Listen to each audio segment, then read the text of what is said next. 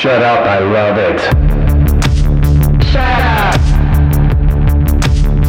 I love it. Shut up. I love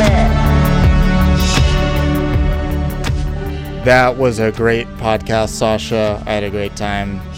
So I guess I'll talk to you later. Would it be later or would it be forward? Oh, shoot. You're about to record the podcast. So I guess I'll see you when you end the podcast and I'm starting it. Shut up. I love it. I'm Joe Cabello. And I am the host with the most. I am going to start speaking backwards. My name is Sasha Feiler. And this is Shut Up, I Love It, a podcast where we invite a special guest to talk about something misunderstood, universally hated, just seen 15 times and still nobody understands what the hell that is. Joe, who is joining us today? Okay, here we have a musician, comedy writer, an all-around fun guy to be around. He performs all over Los Angeles. You can see his funny Instagrams and I assume TikToks. I don't go on TikTok, but I hope what you're doing on Instagram, you're doing on TikTok. That is Greg Smith. I love it. Hi, everybody. The rumors are true. What I do on Instagram, I do on TikTok. I really appreciated the intro bit y'all just did. That was very clever. Ooh, and you wouldn't believe it was devised 10 minutes ago, or in your case, 10 minutes from now. Oh, boy. Whose temporal pincer movement is it? Oh, let's talk about my pincer sometime later. She did such a temporal pincer movement on me. I didn't last very long.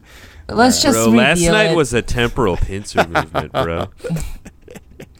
What are you here to talk about, Greg? I know everybody knows already because they saw the description of the episode, unless they just play them in order and they have no idea. They're driving for 8 hours. Truckers. We have a huge trucker audience. In Norway. Yeah, do you want me to sort of pander to that demographic specifically? Please do, because the Blue Chew ads won't sell themselves. Right. So for all my soft truckers listening, I'm here to talk about Christopher Nolan's 2020 science fiction action thriller masterpiece, Tenet. The Pandemic Ender. Is what we call it. The Pandemic Ender, the film with a palindromic title by design. Tenet is, I think, a very misunderstood picture. I think that people came to it with a lot of baggage, some of which is the film's fault, or at the very least, the studio apparatus's fault. I think releasing it in the middle of a gosh darn global pandemic and insisting upon releasing it was a pretty foolish idea. But I also think that a lot of people bring sort of a Knives Out mentality toward Chris Nolan when they approached this movie. Sort of a like anti-intellectual. Oh, this kind of Chris Nolan, he really interests me but confuses me. Knives Out. That's yeah. You guys Knives Out because I said Knives Out. The donut hole is both the beginning and the ending, depending on where you're. But I just refuse to watch Knives Out. So anyway, why? Continue. Wow. Separate topic. You're again red with rage as we were doing that, Sasha. I was like, man, Sasha's hating this. You know how pregnant women are. They're always full of rage constantly. Mad. Yeah, well, that's what the hormones do to us. I was thinking, it's the second one. It's not as exciting. Ow. Well, okay, never mind. Play it for my future child. He'd love it. Back. Yeah. Seconds become the favorites, so don't worry about it. Can I just say, so last night I did an improv show, and I was very excited that when one of, the team before us, when one of the players said, I'm Christopher Nolan, out of nowhere, they were in the library, there was no reason for them to be anything Christopher Nolan related. And he said, I'm Christopher Nolan, and immediately 6 of other players said, explain me fucking Tenet. And I was like, gosh. This is the best. This is the best coincidence, serendipity that ever happened. And I thanked him afterwards. And he agreed with everything I said. And will save what I have to say until later. That's crazy. Back to you, Greg. All right, yeah, back to you. We had to stop you with Knives Out. Don't say that again. My best take on glass onioning Tenet would be that it's a thriller about a sort of secret agent type who is hired by this clandestine organization to try and save the world with this kind of physics-based power called time inversion. And he's trying to stop Kenneth Branagh, who is a Russian madman, using Good the accent. Power of time inversion. Good accent. And Kenneth, I mean, we're talking about someone who could go up against the Benoit Blanc. It would be Kenneth Branagh's Pierrot. Mais oui, of course. This time inversion is nothing but smoke and mirrors. Oh, your accent is quite peculiar there. It is not as peculiar as my mustache. Oh, mustache. All right, we'll end that. Edit, as people in the improv community say, but... Sweep edit. That's a great way to... Clive, edit. Describe it. He's going to edit. He's the guy in the corner. He edits. Our editor. He's our Jamie. If you listen to the Joe Rogan podcast, then you know that lore. I'm part of a Joe Rogan podcast D&D group every Thursday. Oh, do you roll intelligence checks, but the lower it is, the better you do? Just a small Joe Rogan joke. Just a small. And I don't appreciate it, joke. But I will pass it along. But yeah, there's a lot to talk about with Tenet because of its release. I think you're right. The release was weird. And I think the only movie that of that 3-year period of the pandemic has as much historical significance is a Vin Diesel's movie that came out a week after the pandemic. What was that? Bloodshot? Bloodshot. I saw that. Yeah. Bloodshot was the watershed moment where a week into the pandemic, he's like, fuck it. No theatrical. Put it on iTunes. Mm-hmm. Like, there is no Tenet without Bloodshot. Yes, I think you did freeze for a second there. Okay, you froze for a second, but you came back and we're Did you get the statement? Back. There is no Tenet without Bloodshot. And I think generally, not even just insofar as releasing theatrical versus streaming, that's just true. Yes. Like, I think Chris Nolan was in the middle of writing something else, and then he saw a screening of Bloodshot, and he was like, oh, throw that away. I've been inspired. Good. So what is the rest of the world, Greg, as if we don't know, think of Tenet? So they think it's super intellectual. It's... like Chris Nolan at its worst? Is that what the rest of the world thinks? Is what someone thinks? Well, I think that's a good way of phrasing what perhaps culture at large, how they've talked about this movie. Chris Nolan at his worst, at his most out to sea, out to lunch. He's been given too much power, and he's given us a screenplay where the main character is literally named protagonist, and where people talk in plot deciphering codes that make no sense, and it's mixed so loudly, and it's so long, and all of this kind of stuff. And I understand where they're coming from to an extent. I will, you know, my bias is that I really like Chris Nolan as a director. I'm a bit of an apologist in general. But I think this movie is very specifically and particularly a lot sillier and maybe even more optimistic or romantic than people give it credit for. I think they get stuck in the sort of, oh, it must be like a grim, pretentious piece of whatever, self-masturbatory kind of nonsense. But I think what Nolan is doing is pretty purposefully fun and heartfelt in a way I find very endearing. And I want to hear all about that in depth. I think this is the time that, as Tosh and I say, if we've seen this or we're familiar with it before. And the podcast itself, for listeners, for the truckers who listen to this every... Norway, I insist. All the time, is we have very much talked shit about Tenet.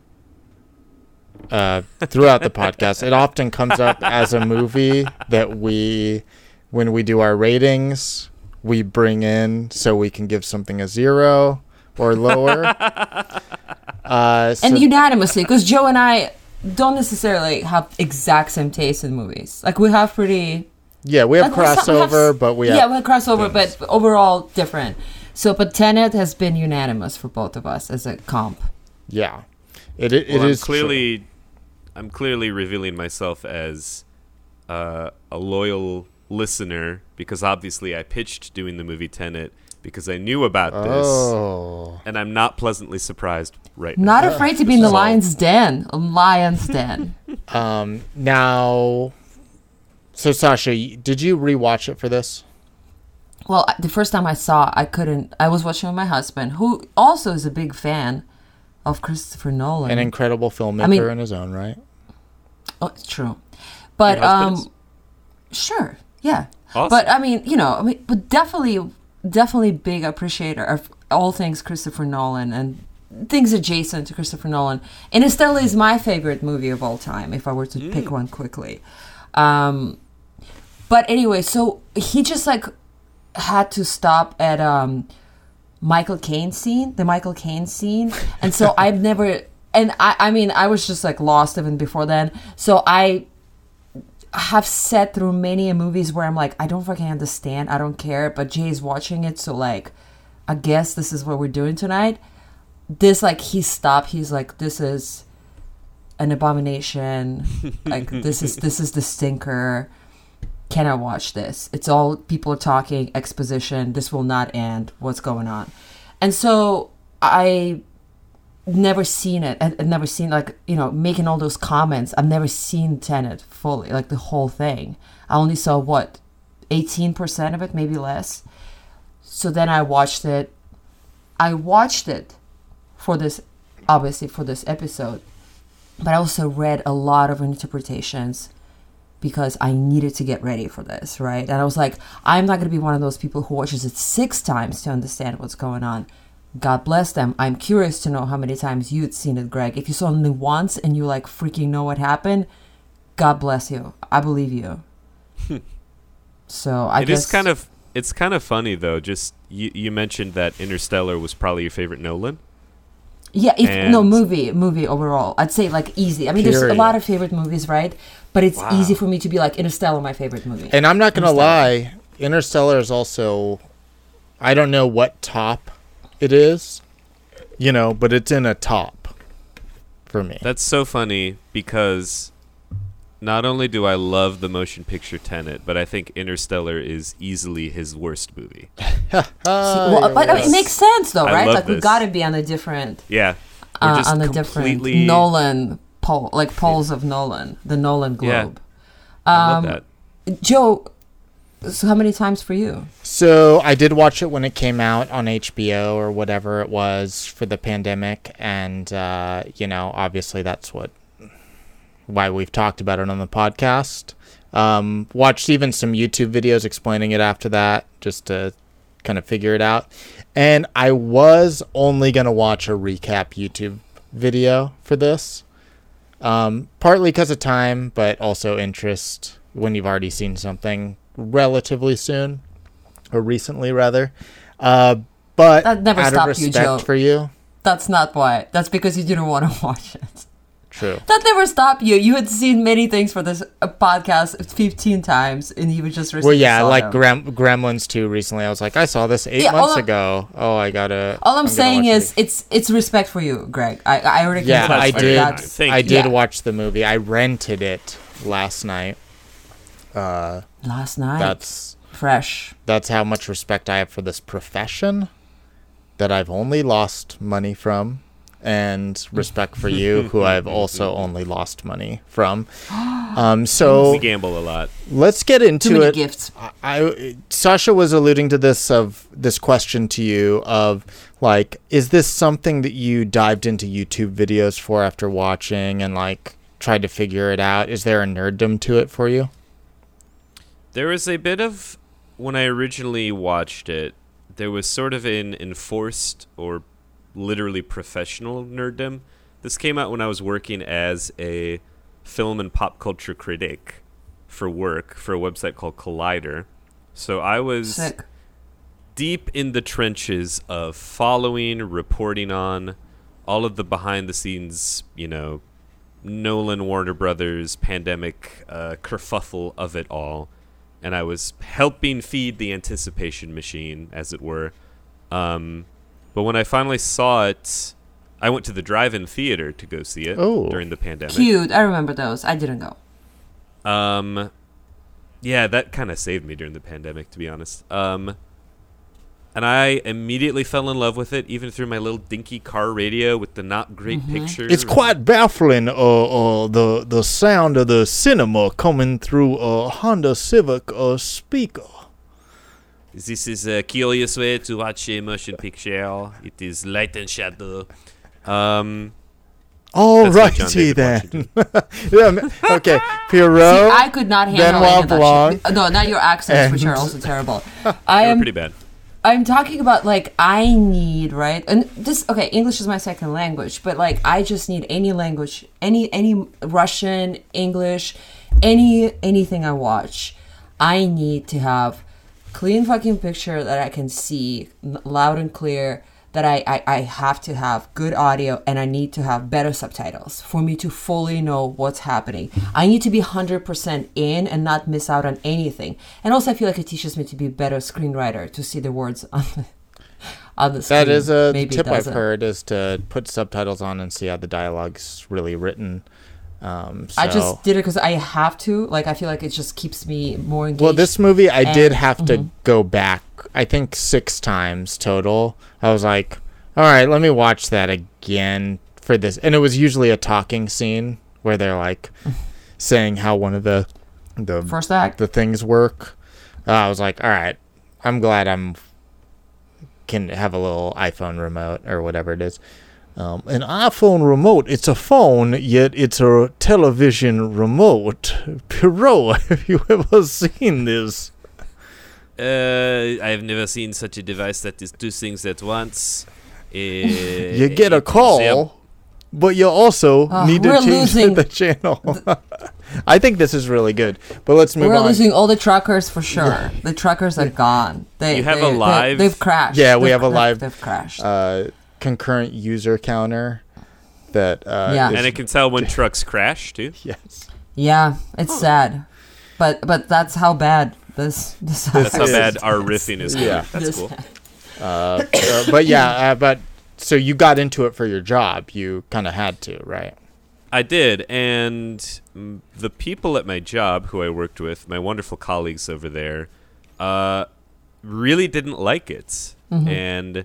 I don't think I'm a contrarian. I think I have a pretty I go in as purely myself as possible. But sometimes I can get a little persnickety when people seem upset that something brings someone else joy. Or people come in with the perspective of, I didn't like it, which means no one's allowed to like it. Okay. Right, which... the thing that excites me about a topic like this is the exact opposite of that. I'm like, ooh, I want to know why this is likable. And we've been, transformed through some podcasts to be like, oh, I see why that movie or that thing actually is cool. Mm-hmm. Nice. Yeah. So, but I also understand that part of human nature in myself sometimes that goes against that for sure. For sure. And I don't, I'm not certainly accusing my colleagues of doing that purposefully, but, to hear them kind of very professionally and eloquently state all of these reasons why they, detested this movie that I went and had such a great time with, it did make me want to kind of lean in a little more and try to more studiously articulate why I loved it so much. And so I wound up writing kind of a big old piece for the website. Dude, I might have read it even. I don't know. Yeah, maybe. I reread it. I tend to read Collider for my film reviews when I get curious about it. Yeah. I rewatched the movie today, and then I reread this thing I wrote in 2021 or whatever. you know, I thought it was an okay piece. Stand by it. I think I stand by it. A lot of COVID fog written in it. You know, you had fog. A lot of COVID brain. Denial. Yeah. Yeah. COVID reference. Every other sentence, COVID is not real. Yeah. And when Nolan uses the camera angles to. This film is shot in 65 millimeters. 65 is the 65? Number of people who don't believe in COVID, and I agree with all of them. Per a room of 100 people, yeah.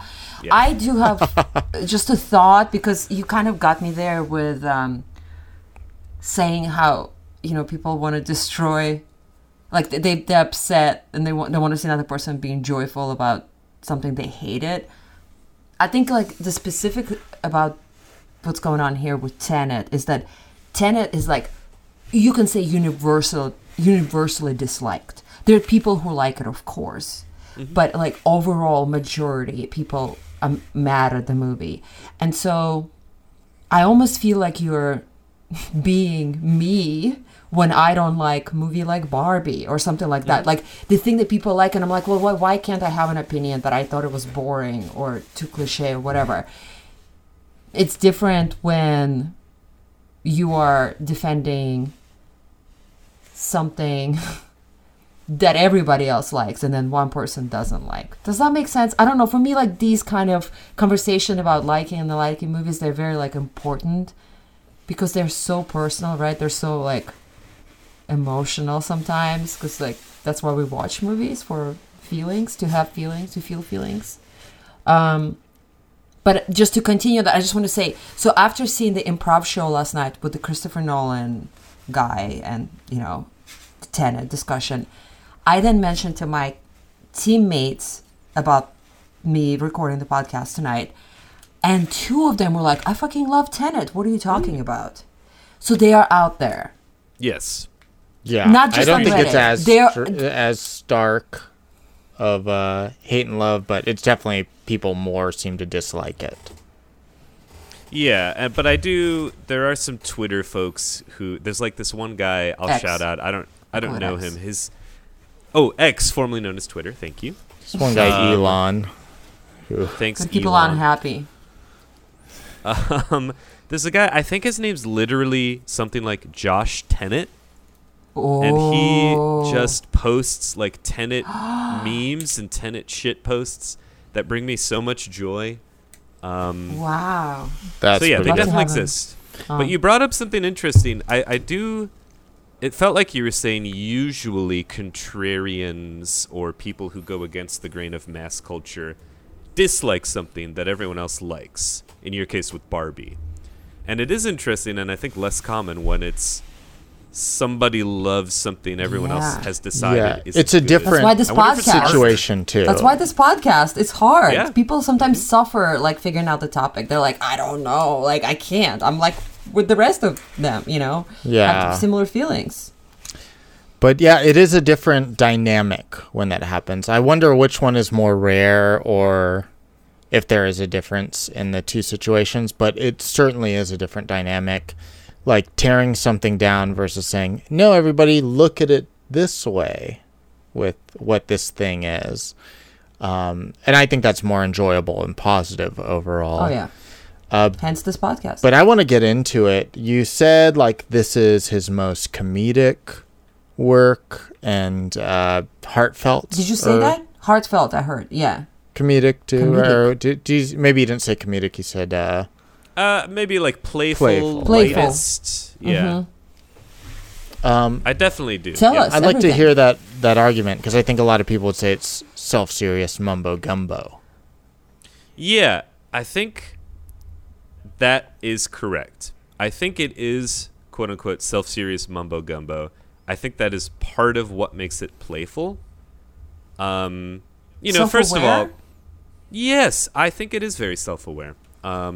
Because you have these moments where, you know, in the first introduction of the time inversion mechanic, the French lady is showing John David Washington how to like catch the bullet where it goes backwards back into the gun. And she says literally, don't think about it, just feel it. Right. Mm-hmm. And I feel like that is to the audience, right? Yeah. Yes. Yeah. And I'm like, did everyone listen? Has everyone heard? Yeah. Sit back, relax, enjoy.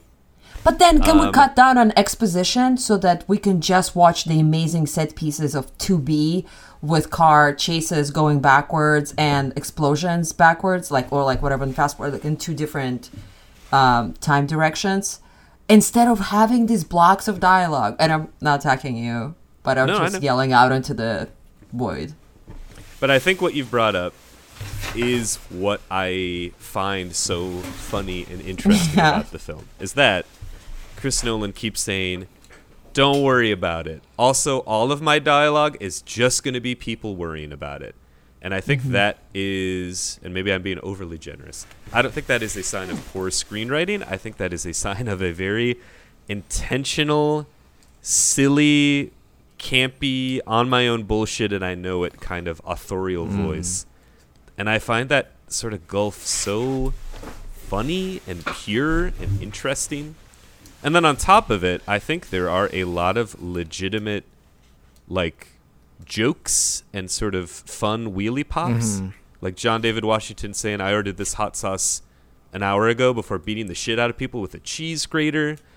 Or with Robert Pattinson being like, he's going to want a Diet Coke. And John David Washington being like, no, I'm not. And he's like, yeah, you are. Which is also, very important to the movie. Yes, later on it is. Clue. Mm-hmm. Yeah, the thing is, I would separate those moments in two categories that I think are different. One is you have plot points. You have the Mission Impossible, this is the plan, this is the problem type of thing, which I think Mission Impossible movies do it a great way. They usually will do, you see the plan as they talk about it, but then you're going to see how it fucks up. So they have a lot of that. And then they have a lot of the more technical mumbo jumbo. You're going to go backwards and do this, and you can't breathe and all that. And I think those two things are very different. And I would probably say most people, when they're complaining about it, are complaining about the former, where it is just like plot. Two people sitting at a across from each other saying, you're going to go and do this, and then we're going to do this. That's where I think it's more reasonably criticized. The other is just hard sci-fi that you're going to enjoy or not. Yeah. Some of that might be a taste thing.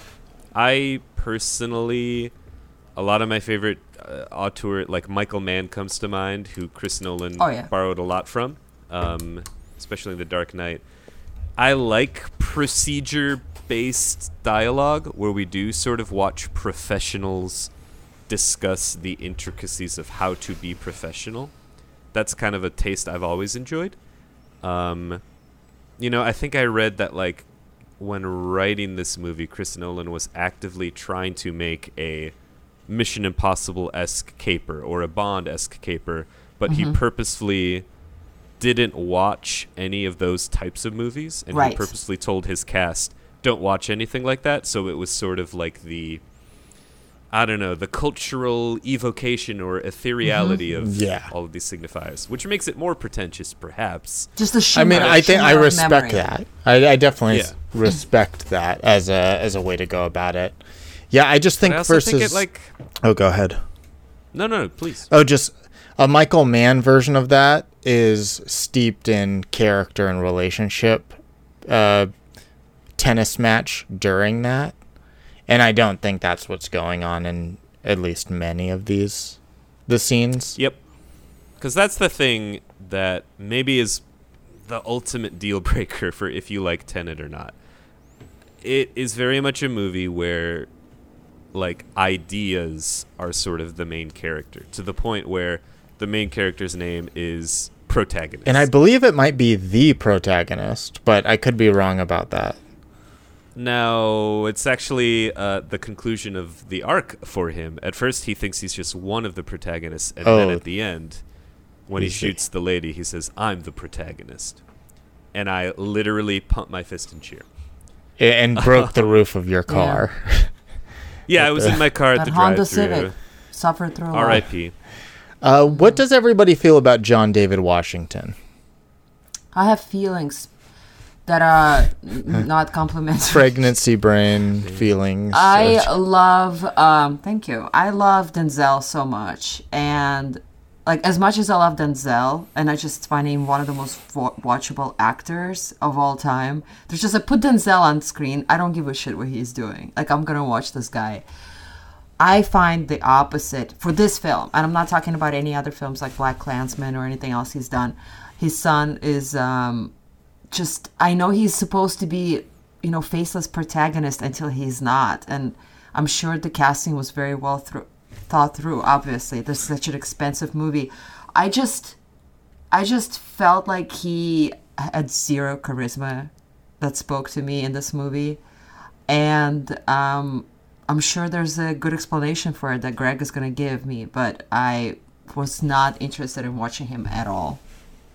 Yeah, what about you, Greg? Well, I don't know if I have, like, a good explanation. I tend to think charisma, stardom, screen appeal is so subjective. I do 8 bazillion% agree with you about his dad, Denzel, being probably, we talked about, like, a top something. Denzel is a top something actor of mine. Yeah. He's one of my all-time favorites.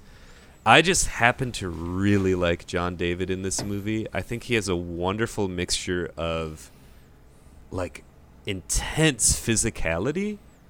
All of those shots where you see his face doing all of this stunt work and this, like, intense movement really impresses me. Whenever he gets on his kind of like action shouty bullshit, I really feel it.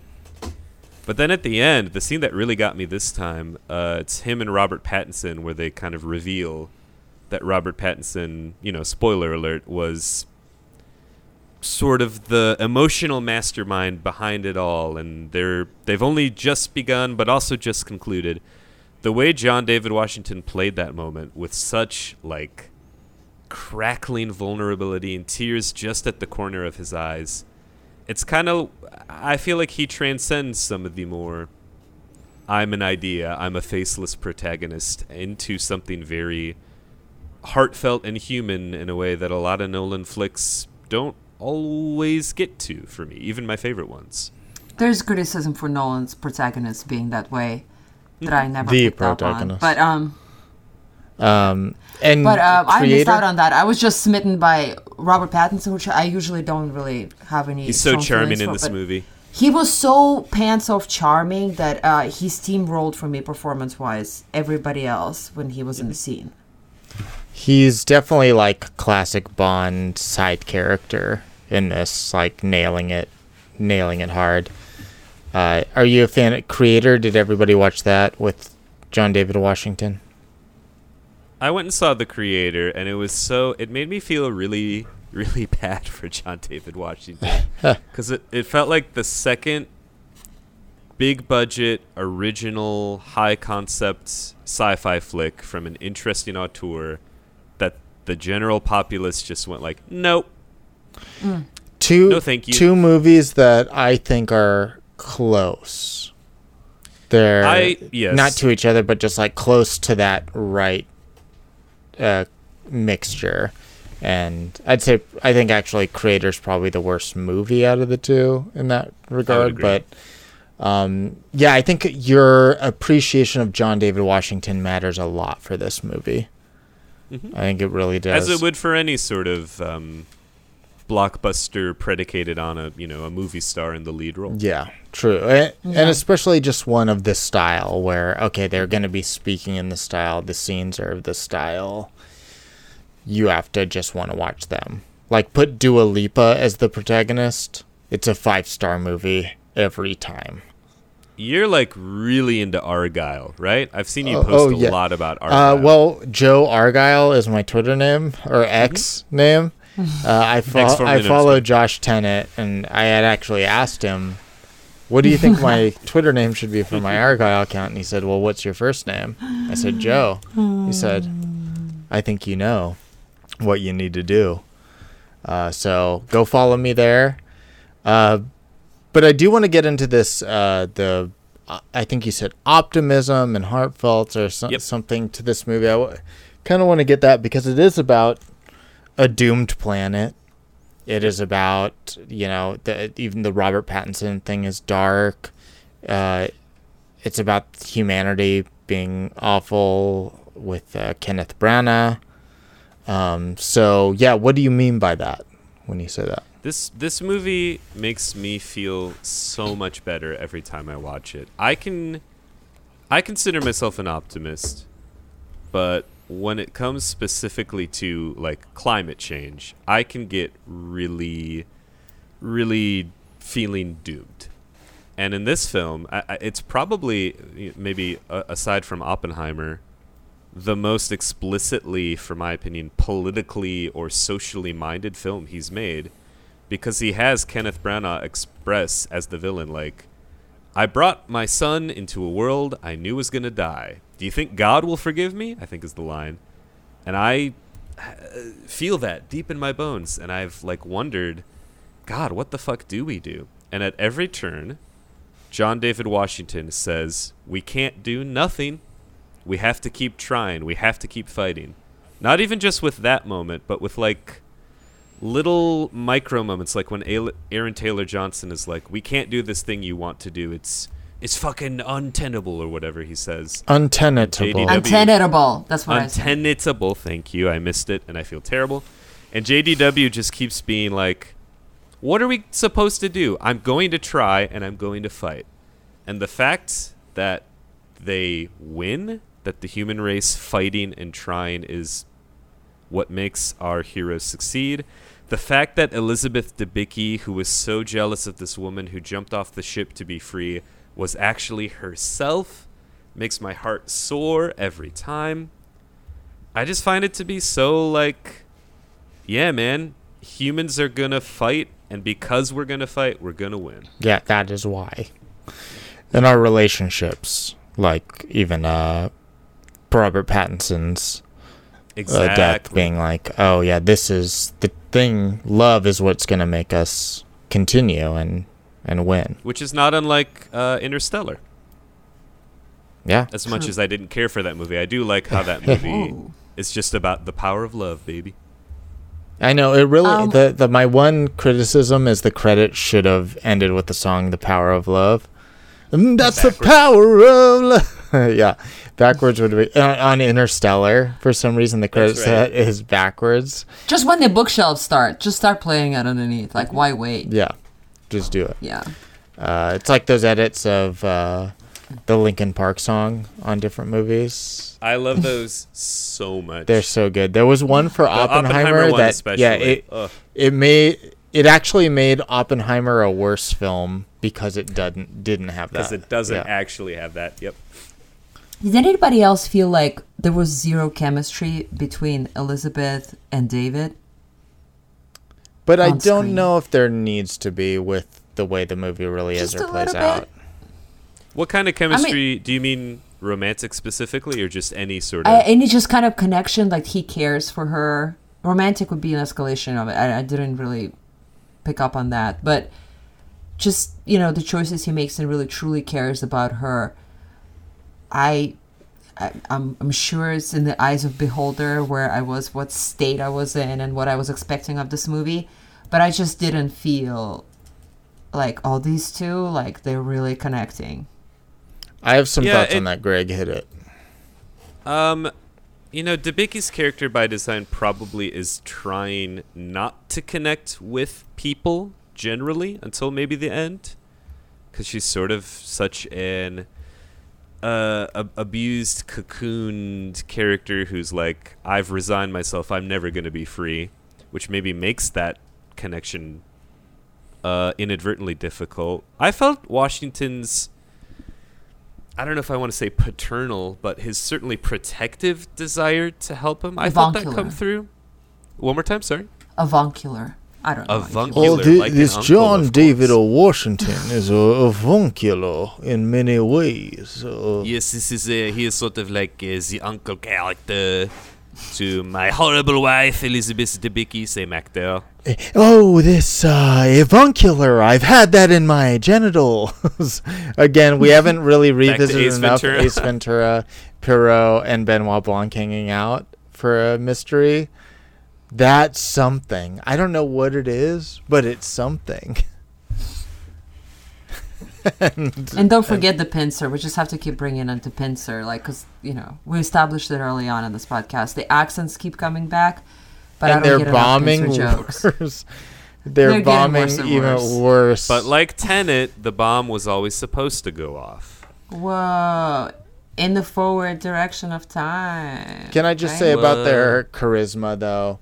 Or not charisma, their connection.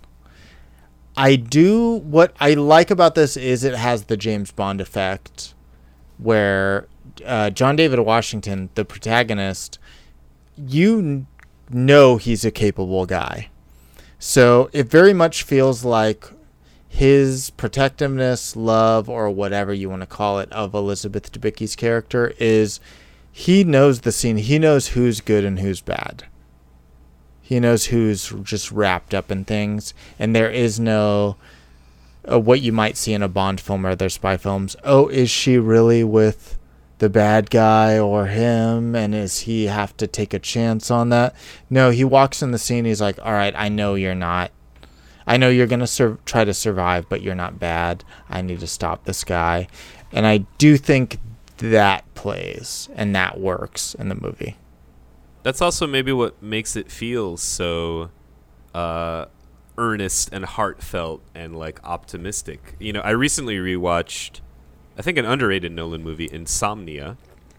And that flick is a neo-noir, basically, so there is a ton of ambiguity and who can I trust, and am I fully evil, or are we all shades of gray? The first feature, I think, right?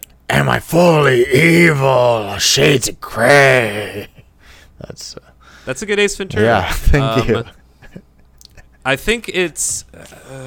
did you say, was it his first feature? Just wanted to make sure I heard that. Just guess. We like to guess things without looking them up. Early. We'll never know. It was early, but it was first. An early one. It was... There was Following first, and then Memento. And then I think Insomnia, maybe. And then Batman Begins. We'll never know, but I trust you. We'll never know. We'll never know. It's not available anywhere. I've made sure of it. Greg, but that film was... how many times... Okay, sorry. I know you're like in the middle of... I just need to get an answer to this question because I feel like I asked it before and you avoided answering. How many times have you seen Tenet? If I had to guess, I have seen Tenet somewhere in the neighborhood of 6 or 7 times. Okay, good. That's for a new movie. Go back to crazy. Your important thought. This is important information. Keep going. I'm not sure if my thought even was terribly important. It was something to the effect of, I like very much that Chris Nolan wanted to write a story where there's a good guy and a bad guy and, like, people trying their best to make their lives better, and we have to stop the bad thoughts and let the good thoughts win. And so when people say, like, oh, Chris Nolan's so up his own ass and he's so, you know, self-serious and he's parodying himself and stuff like that, it just makes me feel like at its core this is his simplest, sweetest movie. It's just kind of wrapped up in a fun goofa-doopy hard sci-fi / pop sci-fi kind of suit and tie. It's like an onion with many layers. A glass onion, even. Should we get into the ratings? A haunting in Venice. Let's just get in the ratings, because I have so much to say, but I feel like it's And she wants endless. To stop as many of these. I think we have 2 more in us of these Ace Ventura. I'd like to. I want to hear the things you have to say. I'd like to see a little more Ace Ventura in this, but yeah, let's get into the ratings. So I'll explain the ratings. We are going to rate Tenet on a scale of 0 to 10 using something. Oh, nice. 0 it to 10. Close friend of mine, who I won't name, but they are very into Robert Pattinson. In 2020, they told me, oh, Robert Pattinson's in a new movie coming out. I think it's about an apartment or something. It's called Tenet. They weren't joking. This is not the only person. They're not the only person who thought that. I mean, Tenet sounds very similar to Tenet. But, like, Tenet, you're a fan? You're a fan of him? You didn't look it up and be like, oh, that's not Tenet. Anyways, we're going to rate it on 0 to 10 scale using something else as the basis of our rating. So that other thing could be, hey, this other Christopher Nolan movie is, to me, perfect 10 out of 10, and this isn't quite perfect as that, but it's a good 8 out of 10. Or you could even say, like, hey, time traveling to stopping global warming is a 5 out of 10. But watching this movie is even better, so it's a 10 out of 10. So if that doesn't make sense, Sasha and I will go first. And Sasha, let's... I know you want to get into it, so let's just get you into it. No, why don't you go first? No, I need you to get into it. What a dick. Alrighty then. Okay. No, I just wanted to kind of respond to what Greg was saying, how it's interesting that, it was very interesting for me to hear that this is like almost, sounds like a wrapped up poem from the heart for 6 years written by Christopher Nolan to the world. And I'm like, well, how the fuck is he expecting people to unwrap this gift and consume it? Because, I mean, at the end of the day, it's a very expensive blockbuster. I don't even know. It's probably made its money back, right? Being a blockbuster, like... The Wikipedia says it did not break even. Oh, wow. The pandemic. I guess it doesn't matter, right? He's Chris Nolan, does what he wants. So he just says what he wants to say. But if you're... I mean, how do you get anybody to watch you? And you can say that about a lot of movies. Like, we brought movies like this before on the podcast, like,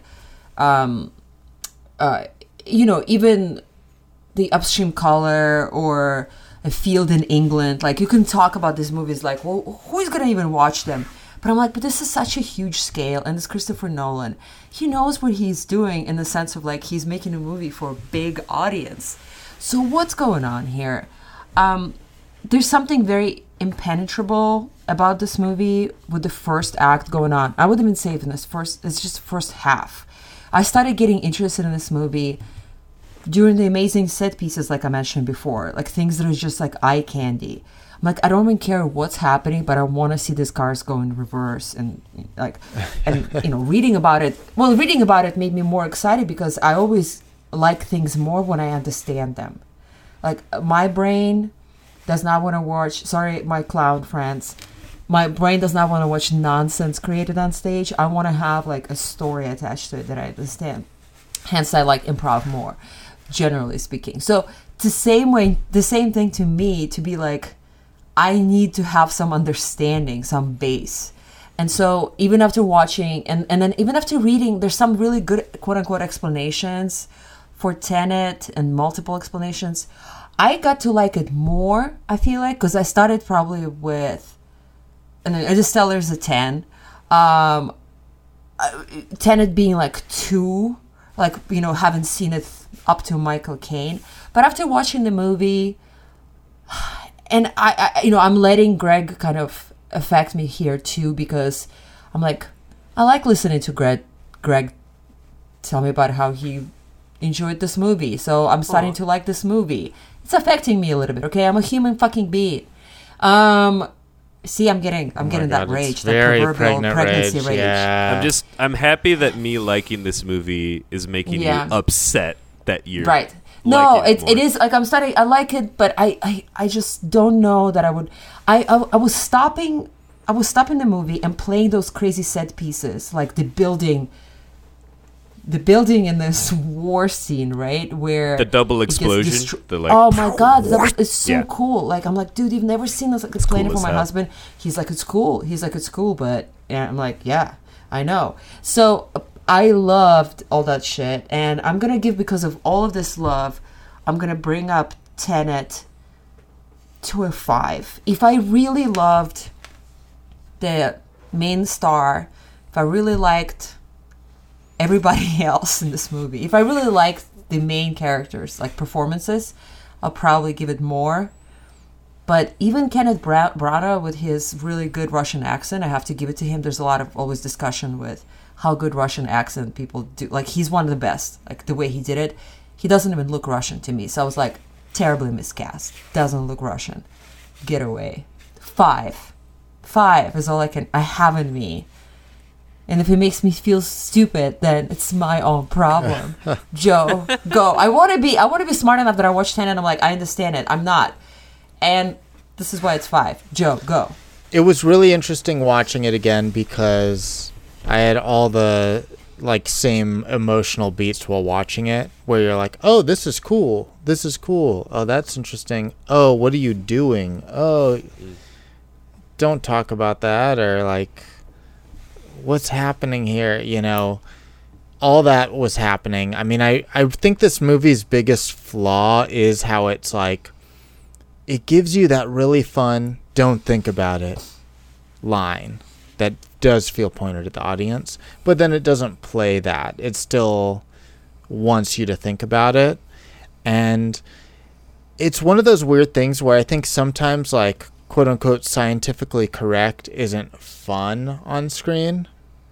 And this is a movie that's trying to be like, let's really try to play this as best we can, this really conceptual thing, and do it in the movie, when really, like, we probably just want to see people, like, making objects float towards them. Like, basically it's just force powers, but in reverse. That's like what that, like, that's more cinematic and fun.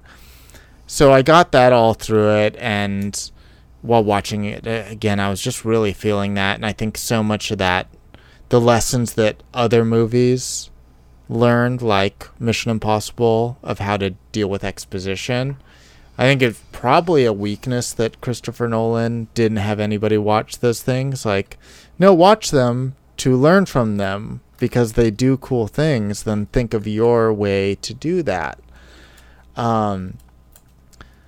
So, like, Interstellar is a 10 for me. I'm just going to... We usually don't use the same ones, but I think we should for this. Interstellar, I love that movie. I think it just, like, gets me in the gut. It's a 10. And Tenet used to be, like, a 0. But you know what? Watching it again, even before you talked, Greg, I was an 8 out of 10. I actually grew to really like this movie. Whatever you've talked about with it has actually not sold me further from that. No Yikes. Discredit to you. Credit to the movie. The movie got me to 8 out of 10. I don't think it's perfect. I think it's still, all those criticisms are true. But it is, like, it does deliver James Bond action in so many ways. And the, don't think about the whatever sci-fi elements or physics of it, even when he's asking you to think about it, just don't think about it. You still have to. He shouldn't have told you to not think about it, then made you think about it, but still. So 8 out of 10. This is a full turnaround on my second watch. Greg, what about remarkable. You? I mean, my favorite thing about favorite pieces of art is that every single criticism that both of you have said, I listen to them and I say, that's true. And I just don't care. Mm-hmm. I just love it anyway. Right. And I think that is a position that is helpful to take. I think it is helpful to, like, love something and recognize that there are flaws in it, and vice versa. To dislike something and recognize things you do like about it, hence maybe the 5 score. And for me, as I rewatched it today, I kind of felt myself, like, really realizing I knew it like the back of my dang hand. Mm. And I got, like, excited when I realized a scene was coming up or a line was coming up. And because of that, I was sort of able to, I don't want to say tune out of watching it or, like, go in and out of it, but I was kind of able to, like, relax a little more with it. Relax, yeah. And when I realized I was doing that, it really made me go, God, I love this fucking movie even more than I thought I did. So, you know, for me, Interstellar's like a 1.5 out of 10, a 2 out of 10, which is crazy. Tenet, I'd have to go like 9 out of dang 10. Wow. What's a tenor for Greg Smith out there? Whew. If we're talking Chris Nolan, Inception is my 10 out of 10.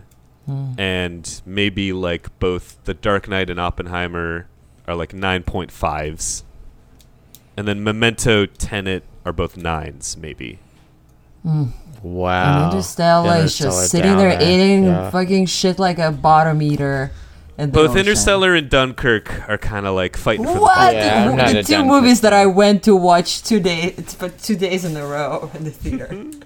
Yeah, Dunkirk I'm not a big fan of. Amazing. What a great discussion. I mean, this could have been a drag for me, but I had a great time. I loved it. Oh, I'm so glad. Me too. And I love hearing y'all's both diverging and, you know, agreeing. Converging. It's really, really cool. That's how we do it. We go back, we go forward, we do it all. Are you still writing for Collider, or what are you up to? No, I'm not. I worked from there like 2019 to 2021. You know, right now professionally I'm freelancing all over the dang place, but I'm writing and performing all over town, doing sketch comedy and improv at the UCB, making little musical comedy songs for the dang internet. Anything you want to plug? You can follow my dumb ass at Smith L. Greg on X, formerly known as Twitter, and Instagram and TikTok, which are still known as those two things. Yeah, and give those a follow, especially because I directed a short film last year that went through some festivals, and I'm going to put it out publicly soon. And I would love anyone listening to give it a dang watch. Amazing. Can't wait to see it. Joe, what's going on with you these days? Depending on when this episode comes out, go to my Instagram, whatever, Joe_Cabello. My Kickstarter for my book, Technovirus Hero and the Girl, is happening right now. It's a superhero buddy cop horror noir, and I think it's really great. So go donate $10, or really pre-order it for $10, and you get the paperback shipped to your home for that cost. So and it's really stupid not to do it. Forget it. Or you could do that, yeah. Some people do. I suppose. Some people do. Well, thank you both. Thank you, Greg. Good to see you. Thank you, Elizabeth Salute, for the artwork. Thank you, Mr. Owl, for this awesome track. And thank you for listening.